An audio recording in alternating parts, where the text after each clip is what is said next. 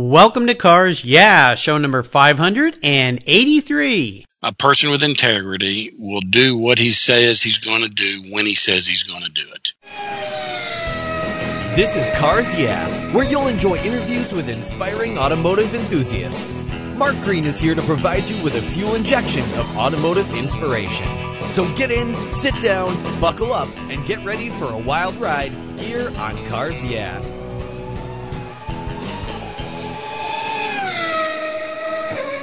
I'll never worry again about having a dead battery with my NOCO Genius Boost Jump Starter. This compact tool fits in my glove box and features rechargeable lithium battery technology that'll jumpstart a dead battery in my car, boat, truck, or RV. The Genius Boost features built-in spark-proof technology and reverse polarity protection to safely jumpstart any of my vehicles. The compact, ergonomically designed clamps are built from solid copper for maximum conductivity. There's a built-in ultrabright dual LED flashlight with seven modes including an SOS and emergency strobe. I use my Genius Boost Jump Starter to charge my phone, tablet, and laptop while I'm on the road or if the power goes out in my home. The unit itself is easily rechargeable in my vehicle. The Genius Boost from NOCO is the ultimate emergency tool that's safe and easy to use. Quality design, state-of-the-art technology from NOCO, the battery car source since 1914. I've got one in each of my vehicles. Get yours at geniuschargers.com. Hello, automotive enthusiasts. I am revved up and so excited to introduce today's very special guest, Doug Pray. Doug, are you buckled up and ready for a fun ride?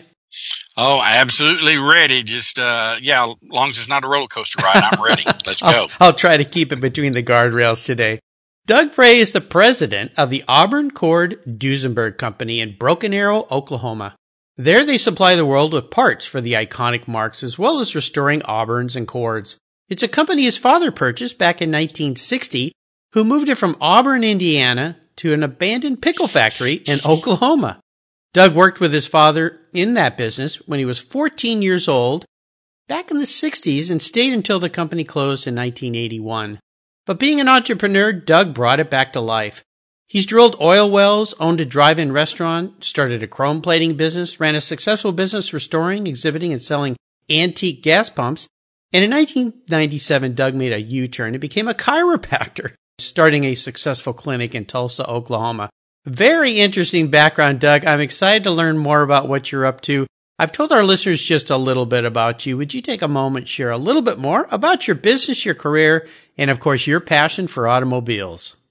Sure. Yes, I'd love to. Um, well, I'm only the third president of the Auburn Cord Duesenberg Company. Um, Auburn Automobile Company uh, was established actually in 1900, the oldest automobile manufacturing company in the United States, still in existence. Wow. Auburn owned Cord Automobile Company and also Duesenberg. During the Depression in the 1930s, Cord went bankrupt because of the depression. Duesenberg went bankrupt because of the depression, and then Auburn Automobile Company went bankrupt. All of these were totally defunct companies by the end of 1937.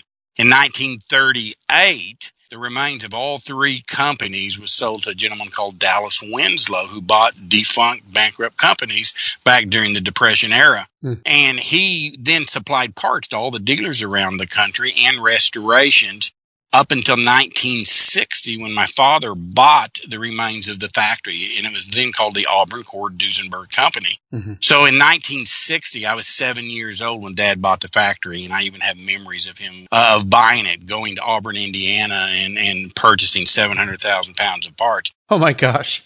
I grew up in the in the car world. Yeah. Our everyday car was a 1937 supercharged Cord. So I I grew up uh, in the business uh, I started out originally as a parts chaser, a gopher. I actually rode a, a motorcycle back and forth to work. I got my license when I was 14 years old. When I was 17, I graduated high school and then became a full-time employee and actually worked on the assembly line, but not just assembly. I was the person in charge of building, making, chrome plating, and installing anything on the car that was bling, that was chrome. So the windshield frames, the bumpers, the gravel guards, the door hinges, the dash panels. Wow. I not only made them, I had to get them chromed and I installed them on the car. So that was my job for quite a few years. It's absolutely fantastic or fascinating to me because we all think about those great marks and we go to these car shows and we see them. And if you don't know the history of the company, when you find all this out, you just kind of go, whoa, that's incredible. And to be only the, the third president of the company after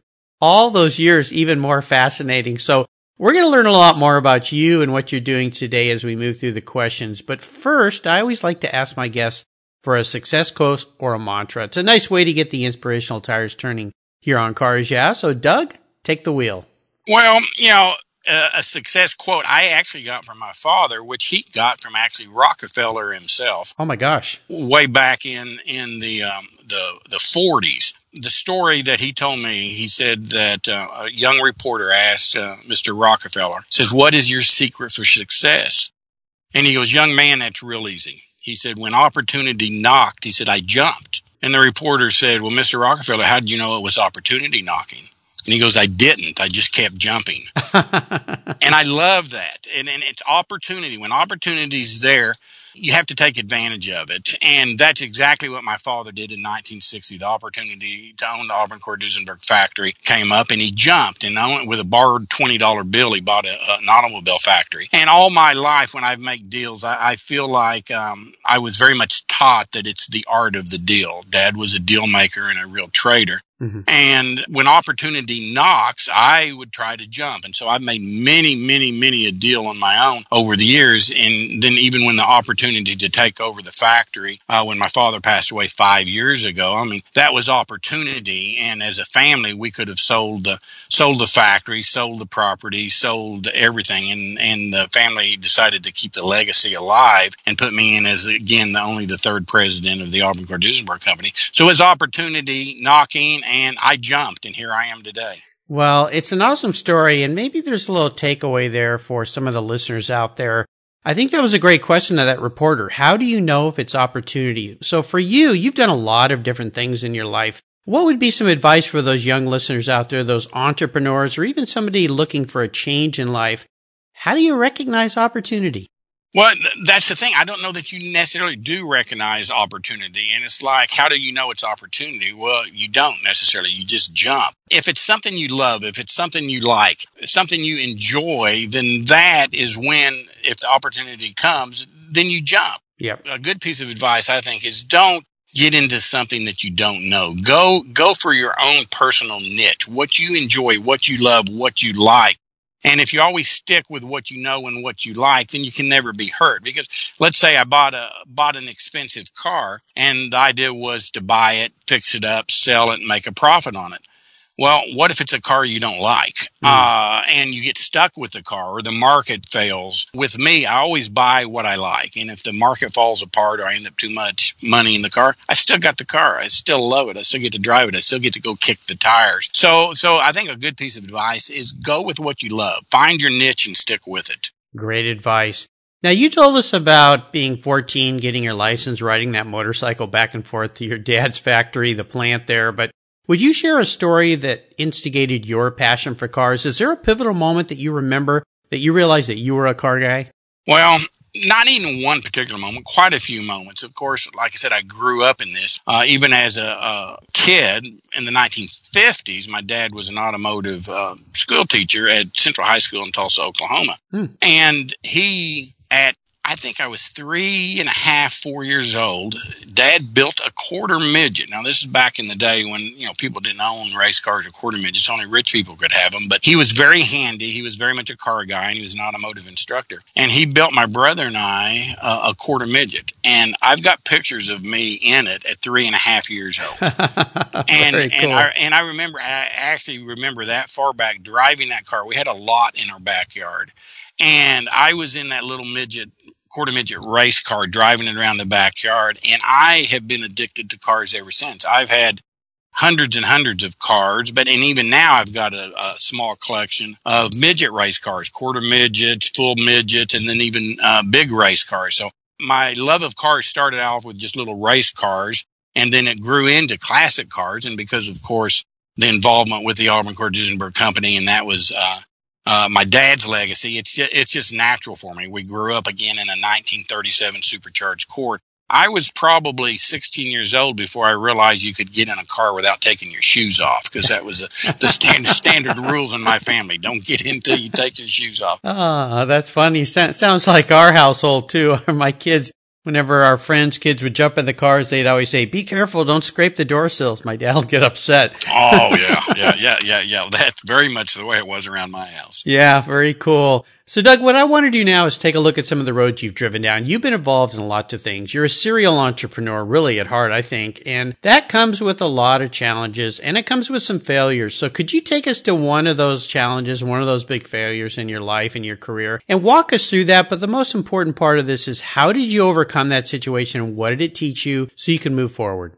Well, you know, and and failures, of course, that's always a part of being in business. I mean, there's the ups and downs, ups and downs of it. And I've tried quite a few different businesses in my life, and I settled in with healthcare, which has been very successful for me. And I help a lot of people, and I've written a couple books on nutrition, and uh, all that part of it has been very successful with its ups and downs in it. But but if you'll talk about just a time of business I tried that didn't work, mm-hmm. and then bouncing back from that was back in the days when I got into the oil business, and um, this was back in the the seventies and uh, late 70s, oil boom in Oklahoma was big. And I'm very much an entrepreneur at heart, like you said. And I read a book once called The World's Greatest Gamblers. And it was a book about the elite in the United States that had struck it rich in the oil business. And, and if I had lived back in the teens or the early days of oil in Oklahoma, I'd have been right in the big middle of it drilling oil wells. But the price of oil had jumped up to almost $40 a barrel back in the, back in the 70s and they were selling old what is called stripper wells in Oklahoma. Stripper well is an, an, oil well that used to be very successful, but is down to only producing two to five barrels a day. So they call them stripper wells. But when the price of oil got up to forty dollars a barrel, a two barrel a day well pumping 24 hours a day, seven days a week you make quite a bit of money, especially sure. if you own half a dozen of those wells. So I got the bright idea that I was going into the oil business, and so I bought a couple stripper wells in a small town outside Tulsa Hill here that used to actually belong to Sinclair Oil Company. It was uh, uh, one of the original early oil fields was making a little bit of money at it and decided, hey, price of oil so high, I'm going to start drilling some wells. Yeah. So I actually went into the drilling business and, and drilled a couple of oil wells. Had one of them that I actually thought was a gusher. It was uh, so exciting. You see in the movies, you drill an oil well, oh, yeah. and, and, the oil's squirting up out of the hole and it's going straight in the air under all this pressure, and it's natural gas pressure that's blowing it out. Yeah. And um, all the guys in the drilling rig, we got to get out there and cap it off, and they're scared to get out there because of the natural gas. If it ignites, you know, you've got a pretty big fire. So I remember putting on a raincoat, getting out there with the big valve, sticking it over the flow of oil, screwing it on, uh, turning the oil flow off, and everybody cheering. And, you know, here I think I'm rich and successful, and yeah. I've made it, and I've got a gusher. It free flowed to the oil tanks for three days and then stopped. Uh oh. And that was it. Ran and out of gas. It ran out. It ran out, and it was you know an investment of a you know about fifty thousand dollars at the time. Mm-hmm. But a long story short, I was in the oil business. I drilled several oil wells, made a little bit of money at it, but then the price of oil crashed. Yep. And it dropped clear down to about ten dollars a barrel, and so every drilling rig in the state shut down. Everybody shut down. All the banks started calling in all the notes and I had probably written checks for close to a million dollars in this oil business, and it all just disappeared. It, oh. just, it just went away. The oil business didn't exist in Oklahoma anymore. Yeah. Everybody lost their shirt, and here I am. Okay, I'm starting all over again. What am I going to do? Yeah. Um, and and so that was that was an example of a failure, but yet it was exciting. I love that business. It's as much fun as I've ever had in my life. It was it was gambling. It was being an entrepreneur. It was treasure hunting. You know, you're you're hoping you'll strike it rich when you hit the oil. It went real well for a couple years there, and then it crashed, and and that was the last of it. So then off on to the next deal, and and that's what you do. And I think that's at the time that I was a young man. I actually went to work for a company here in Oklahoma extremely successful company, the most uh, successful convenience store chain in the world, which is called QuikTrip or QT here in Tulsa, does $10 billion worth of business a year. I went to work for them as a manager and got a paycheck and, you know, and was working 10 hours a day and, and enjoying it. And my father out here, he said, what are you doing working, you know, at a convenience store? He said, come back out here and run my uh, parts department. So mm-hmm. I quit QuikTrip, came back out to the factory, started running the parts department and uh, and then grew from there. And then kind of the rest, rest is history. Until years later, uh, we had talked about I had always had a passion for healthcare mm-hmm. and had a really great experience as a, with a chiropractor as a kid, and I had a couple customers here that owned Auburn's that were very successful chiropractors. And I was going through a divorce at the time, and I thought, hey, I'm going through the divorce. You know, I don't have to keep doing it the way I've been doing it. Why not start all over again and do something different? Hmm. So I my wife, ex-wife, asked me for a divorce on my um, 38th birthday, mm. and I enrolled in college two months later. And four years and four months later, I had two degrees: a degree in biology and a, a doctorate in chiropractic. It's uh, it was eight years worth of college, but I said I'm too old to spend eight years doing it.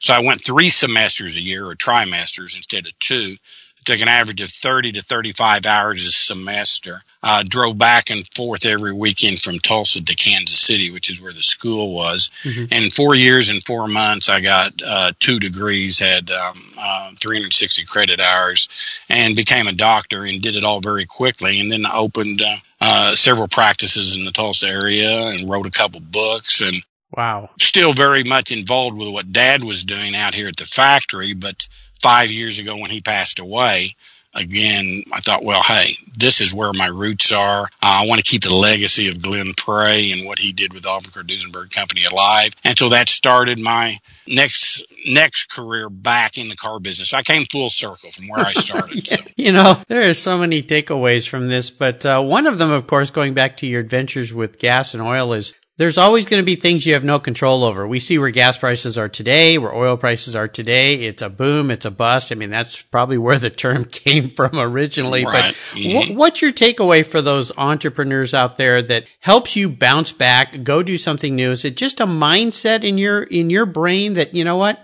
I can go do anything, so eh, doesn't matter? Well, very much my entire life. It's been in my brain. And I guess I got, you know, most of what you're hearing from me, I probably got from my father. But one of the things that I was very much uh, taught from from a young age is you will only lose when you quit, when you give up, mm-hmm. and you know the tenacity, uh, the vision to stick with something that seems to be impossible. Because a lot of times you've passed over the line between failure and success, and you may not even know it yet. Mm-hmm. And if you just keep going, you make one more call, one more deal, that it, that it will all happen. And I very much believe that. So, I, you know, just don't give up. Keep going with your passion. Keep driving, and it will happen. And I very much, and, and it's it's a it's a part of my life, and I think it's an important part of maybe this interview, is that my entire life, my dad very much taught me that it was business first. Business was first over everything. Family came second, and you know, and probably faith or religion or God came somewhere way down the line. And I, in my years over the last, so oh, probably 15, 20 years, I've totally much, totally very much decided that, hey, no, my life is going to be God first, family second, business third. So as much as this is about business and how I love it and how successful it is, it is not priority in my life anymore. It is huge in my life. It's what I do and it's what I love, but I got to focus on my faith first, family second, and then this business. And when I started doing that, everything in business started falling in place. And so it's amazing when I quit pushing it and focusing on it so much how successful I became. Uh, wow. Great stories. Great stories. Thank you. Let's shift gears here and go to the other end of the spectrum. I'd love for you to share what I call a career aha moment. It sounds like you've had a lot of career aha moments. Yeah, just a few. Tell us about one in particular and the steps you took to turn that into a success. Well, I think the biggest aha moment is that whatever you're doing doesn't have to work out exactly the way everybody else thinks it's supposed to work out. Were you satisfied with the effort you put into it and what you did and what you accomplished. And, and so I look back on it and like, aha, you know, this, I, I get it. I had an epiphany. This is what it's about. And my biggest epiphany in my entire life was the moment that I figured it really doesn't matter just turn it over, surrender, do what you want to do, do what you enjoy doing, do with your God given gifts what your talent is, and it's not that important. It's not that important to be successful. It's it's just all about it's all about faith. It's all about family. Uh, it's all about enjoying what you're doing and using the gifts that God gave you. And I think my biggest aha moment was just realizing that hey, I don't have to do it all perfectly. Just use the gifts that I was given and enjoy life. And that was a a mantra that dad had his whole life. He talked to all his customers on the telephone, and when he when he the last thing he'd say uh, when he he'd get off the phone, and it, and it's even quoted in in one of the books that was written about him. He always said, "The bottom line is, are you having fun? and if you're having fun, then then then go with it." And boy, we're having fun here right now. So. Very well said. Thank you. That's awesome. Now, how about proudest career moments? Again, I assume you've had many with all the different things you've done, but is there one that stands out for you that you'd like to share? Well, I, yeah, and I think it needs to be one that's probably based around the Auburn Cord Duesenberg Company. I've had some, you know, some tremendous moments in healthcare and, and some of the different things I've done and speaking engagements in healthcare. But I also do as many speaking engagements and talk cars and, and travel the country going to car shows and the car auctions and the swap meets and all that. And in the car world, one of the, the, the most exciting things, and it, and it was one of those things that I think showed me the way to the future was that in um, 19, and I'm going to try to give you the date pretty close 1969, 1970. Mm-hmm. I was working out here at the factory part time, and I was in high school, and I was going to Votech taking commercial art class. And so I thought I want to be an artist, and and my dad was a draftsman and a designer, and really had a good eye, and uh, he taught me, you know, a lot about art and design and craftsmanship, and one day I was out here at the office and dad got a calendar in the mail and this calendar is a picture calendar, you know, like the ones you get that have different cars on every month. Yeah. And one of the one of the pictures was from a 1930s Packard and it was a, a dual cowl Packard, two windshields. Beautiful, beautiful design car. One of the prettiest design cars I'd ever seen. And dad pointed it out and he said, you know, he said, I've been building Cords and I've build, been building Auburns from scratch all these years. But he said, I'd like to build a car of my own design, and I'd like to get a, a design patent, one that I designed, not a Gordon Buehrig design, which was the original designer of Auburn Cords and Duesenbergs, mm-hmm. but my own design. And he said, I want it to be a dual cowl car, and he says, I want it to look something like that Packard. And so he just said that, and that was, you know, his dream that he was going to design his own car and not just build other people's designs. Well, unbeknownst to him, at the end of that day, I took that calendar with me to my commercial art class the next day. And, uh, and I dug through his file cabinet and pulled out his original draftings of the 866 Auburn Speedster that we manufactured out here, that he manufactured. Mm-hmm. So I took his his original drawings of a speedster, a boat tail speedster, and I took this picture of a Packard, and I sat down at my desk at school and said, "Okay, I'm going to take this speedster cut the back half of it off, and basically design a rear half that looks like this dual cowl Packard. So I did this picture in in pencil and drew this picture of a brand new design Auburn that was just a pencil sketch by a 16 year old kid, but looked pretty good. And pretty proud of it. And so the next day, I lay it on Dad's desk, and he goes, "What's this?" And I said, "I think this is what you want your uh, new Auburn to look like." And he goes, "You know," he says, "That's right. That's what I want it to look like." He says, "Very, very good." And that was it. And it just sat there on the desk. A few weeks later, customer comes in to pick up his Auburn that he'd bought from Dad, at an Auburn Speedster, and he saw my picture, my drawing laying on the desk. He said, "Glenn, what's this?" And he said, "Oh," he said, "That's what I want my new." Auburn to look like when I build the next one. And the guy goes, I want the first one. nice. and dad says, Well, okay, take a $5,000 deposit. And the guy left a $5,000 deposit. And so there it was. Wow, you know, your first he, car. he, he, he, had to build it. Yeah. The car wasn't, you know, it, it, was a drawing from a kid. It looked pretty good. The drawing's actually in one of the books that shows it. And the car actually did turn out looking like my picture but he said, okay, we're going to build this car, but it hasn't been designed. It hasn't been built. It hasn't been engineered. It's just, it's just a pencil sketch by a 16 year old kid. Well, the big Labor Day weekend show in Auburn, Indiana, which is the reunion of Auburn, uh, of all the Auburn Cord Duesenberg owners around the world show up there every Labor Day. They have what they call the Parade of Classics. And there's about 500 Auburn Cords and Duesenbergs in this parade wow. that go through Auburn, Indiana. And we go there every year, sell some parts, make some deals, sell some cars, um, and a lot of fun. Well, he said, let's take the very first Glenn Pray Auburn dual cowl Phaeton to Auburn. Well, how many days do we have? And it was 40 days. 40? 40, day, 40 days away. Oh my gosh. And this is nothing but a pencil sketch. Yeah. So the the story, and and again, it's in one of it's in one of the books, but basically to make the story you know fairly quick is that in 40 days that car, the tooling got built, the body got built, the car got built, the entire crew working full time. We worked night and day, literally the last 10 days. If we'd had the reality TV show cameras on us back then, none of these shows today would even hold a candle to what we were doing then. but we were, we were sleeping on the trim table, working 24 hours a day. Now remember back then, you couldn't just go buy stuff at the speed shop. Right. If we wanted it, we had to make it. We had to manufacture it. Wow. Rear windshield for a dual cowl Phaeton. He takes a, a front windshield, cuts it up, bondles it up, gets the exact shape that he thinks he wants the rear windshield to look like. That we, you know, he's designing it, making it up as he goes. He hands me two patterns and says, "Take these to the foundry and don't come back till you've got them." I drive to the foundry. I say, we need two of these parts by this afternoon. I left him a, a 24 back of beer, thought that might speed him up a little bit. uh, that afternoon, I went back. He pulls them out of the sand. They're still hot. He hands them to me with the hot sand on them.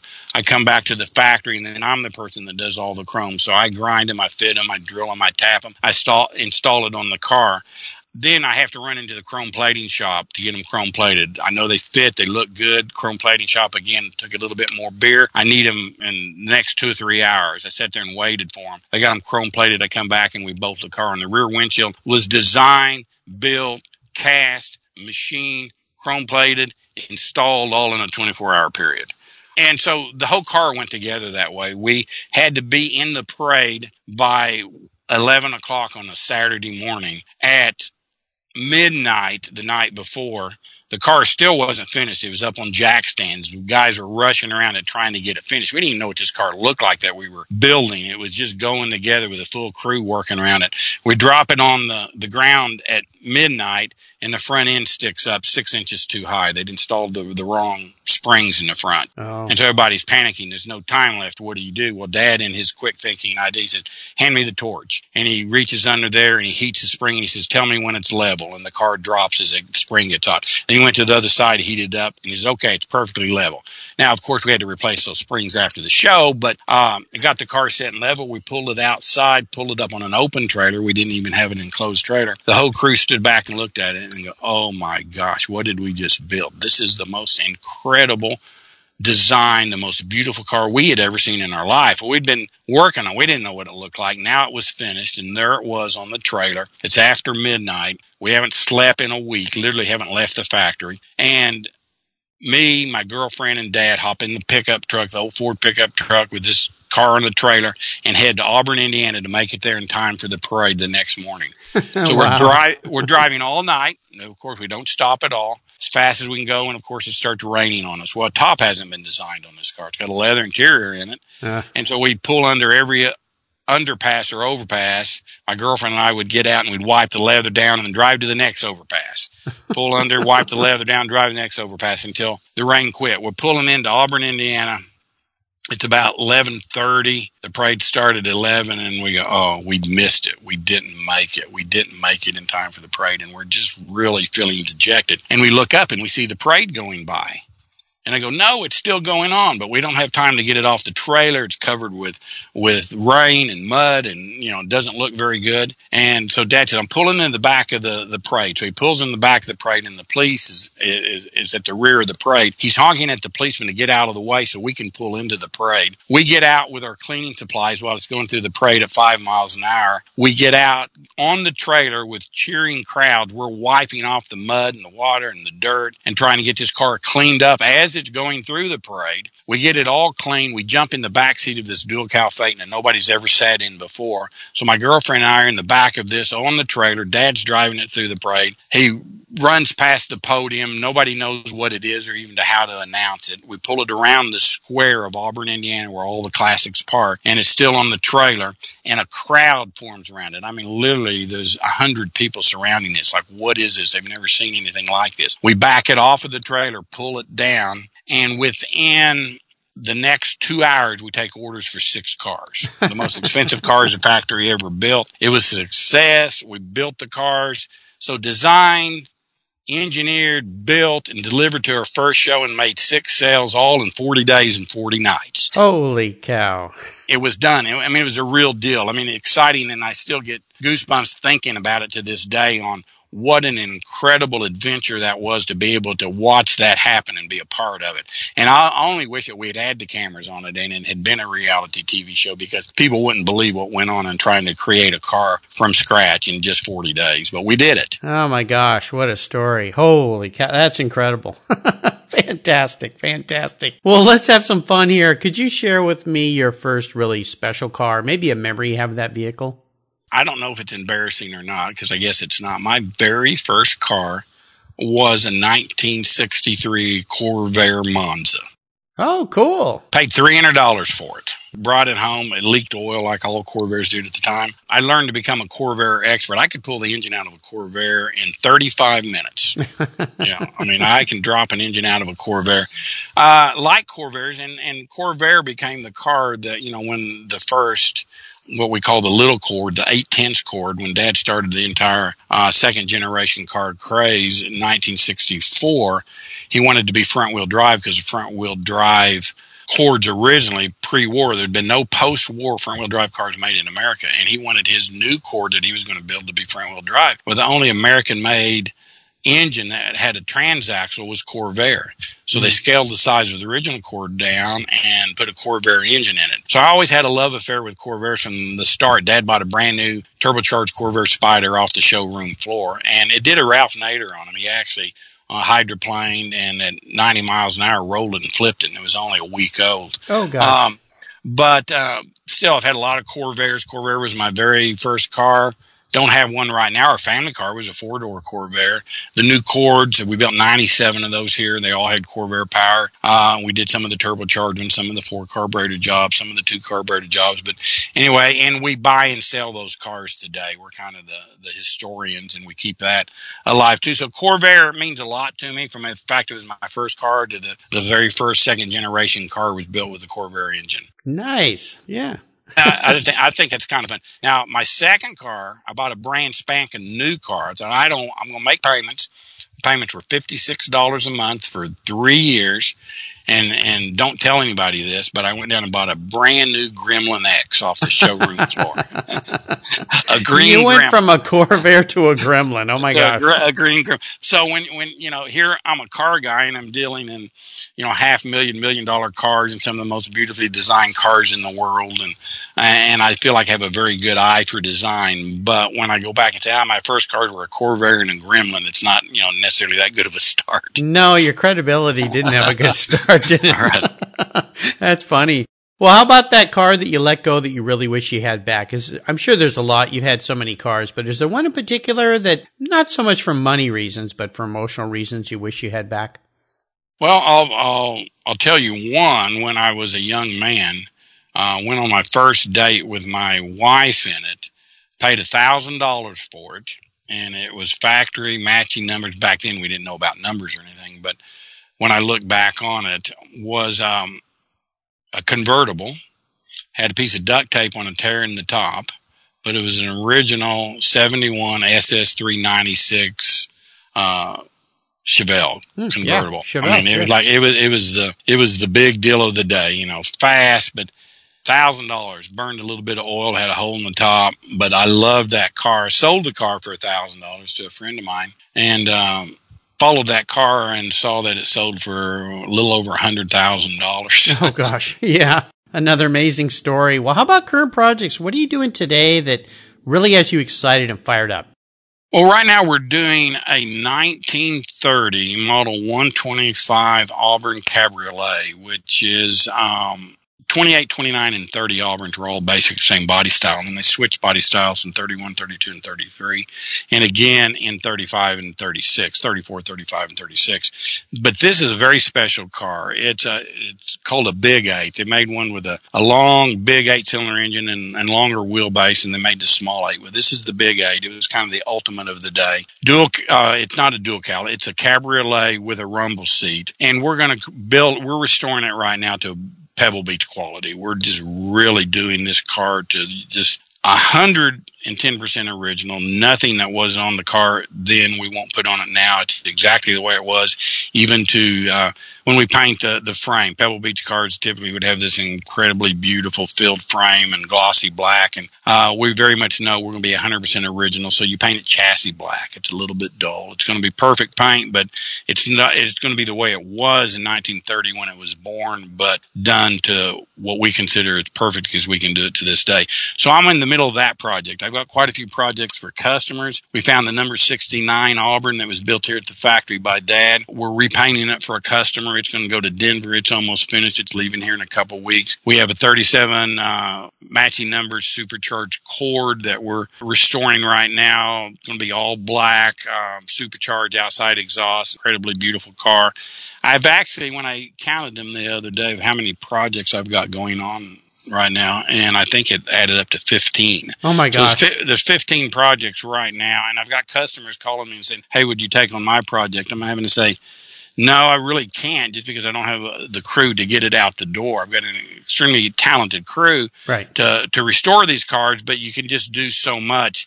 My fun right now is still the deal making, the buying and selling of the cars. A customer calls, say, "I'm looking for this." I shop around, I find it for them. We may bring it into the shop sort it all out, sell it to a customer, and then move on to the next deal. So my favorite part of this business is the deal making more than it is um, actually restoring the cars. Walking in your father's footsteps. yeah. Now, here's a very introspective question, Doug. If you were a car, what kind of car would Doug be and why? Oh my gosh. If I was a car, what kind of car?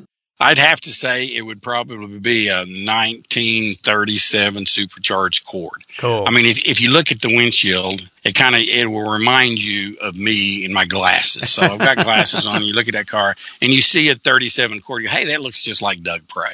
and and since I grew up with one, I grew up in the back seat of one. I've been around it my entire life. I'd say um, a 37 supercharged Cord would have to be it. There you go. Well, Doug, up next is the last lap, but before we put the pedal to the metal, let's say thank you to today's Cars Yeah sponsors.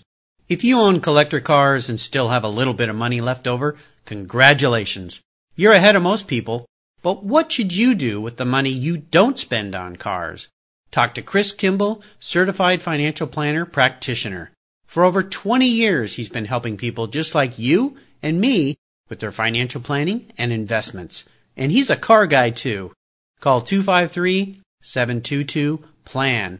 Or you can view his website at www.chrisvkimball.com.